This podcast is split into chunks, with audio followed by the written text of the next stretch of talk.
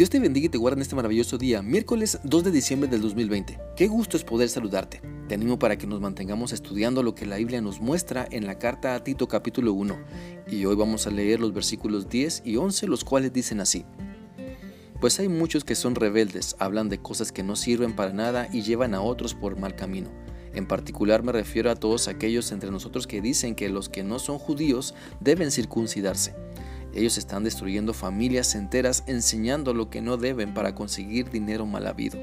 Hay que taparle la boca a esa gente.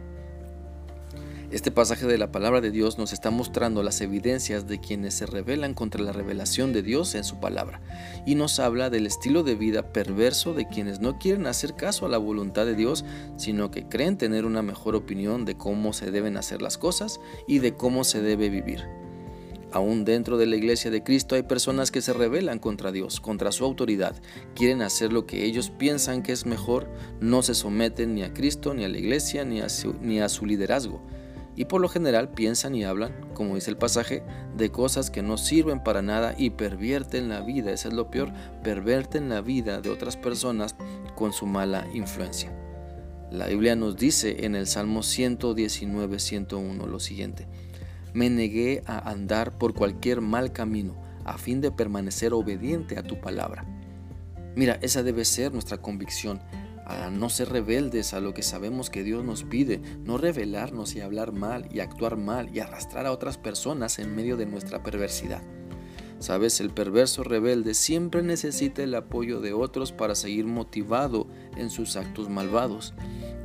Pero el que espera en Dios, el que le obedece, lo más importante que necesita es la presencia del Espíritu Santo en su vida, pues le guía hacia el bien. Mira, la Biblia dice en Efesios 6:8, recuerden que el Señor recompensará a cada uno de nosotros por el bien que hagamos, seamos esclavos o libres. Por lo tanto, no querramos añadir a la palabra de Dios reglas, pensamientos, actitudes, doctrinas que no dice, en el pasaje de Tito se habla de quienes enseñaban que los cristianos debían circuncidarse para ser salvos, es decir, querían añadir sus prácticas, sus costumbres, sus creencias a la revelación de Dios.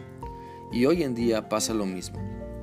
Hay personas que quieren añadir a la salvación que a la salvación que Dios nos ha dado, quieren añadir una experiencia más.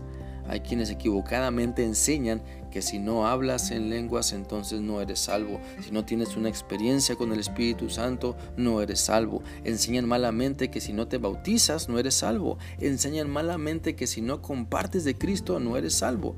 Y no ven todo esto como evidencias de una nueva vida regenerada en Cristo, sino como requisitos para ser salvo o parte de su movimiento. Y eso la Biblia lo llama necedad, lo llama tontería. ¿Quiénes, ¿Quiénes somos nosotros sino simples seres humanos creados por Dios y redimidos por la sangre de Cristo? No debemos dejar que nuestra basura doctrinal, teológica o religiosa nos desvíe de la verdad de la palabra de Dios y tampoco desviar a otras personas. Porque hay malas consecuencias en la rebeldía contra, contra Dios, como lo dice el versículo 11 de Tito 1 Dice así, ellos están destruyendo familias enteras, enseñando lo que no deben para conseguir dinero mal habido. Hay que taparle la boca a esa gente. Así que te animo a pensar en si estás rebelándote contra Dios al enseñar algo que la Biblia no dice. ¿Estás añadiendo a la palabra de Dios tu tradición y doctrina? Dios nos da a todos la oportunidad de arrepentirnos y corregir nuestro mal proceder, de corregir nuestra equivocada forma de pensar para pedirle a Él que nos haga entender la verdad de su palabra. Muchas veces es necesario primero desaprender lo malo y equivocado que hemos aprendido, para entonces ser llenos de la verdad de Dios y aprender de manera correcta, sensata, guiados por el Espíritu Santo, lo que Él sí dice en su palabra. Recuerda lo que dice en 2 Timoteo 3, 16 y 17. Toda la escritura es inspirada por Dios. Es un mensaje enviado por Dios y es útil para enseñar, reprender, corregir y mostrar a la gente cómo vivir de manera que Dios manda. Con las escrituras un siervo de Dios estará listo y completamente capacitado para toda buena obra.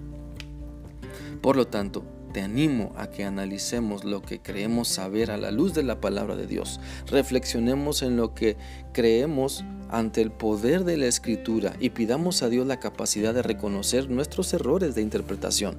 Seamos capaces de arrepentirnos de lo que hemos creído y no es correcto porque simplemente la Biblia no lo enseña así.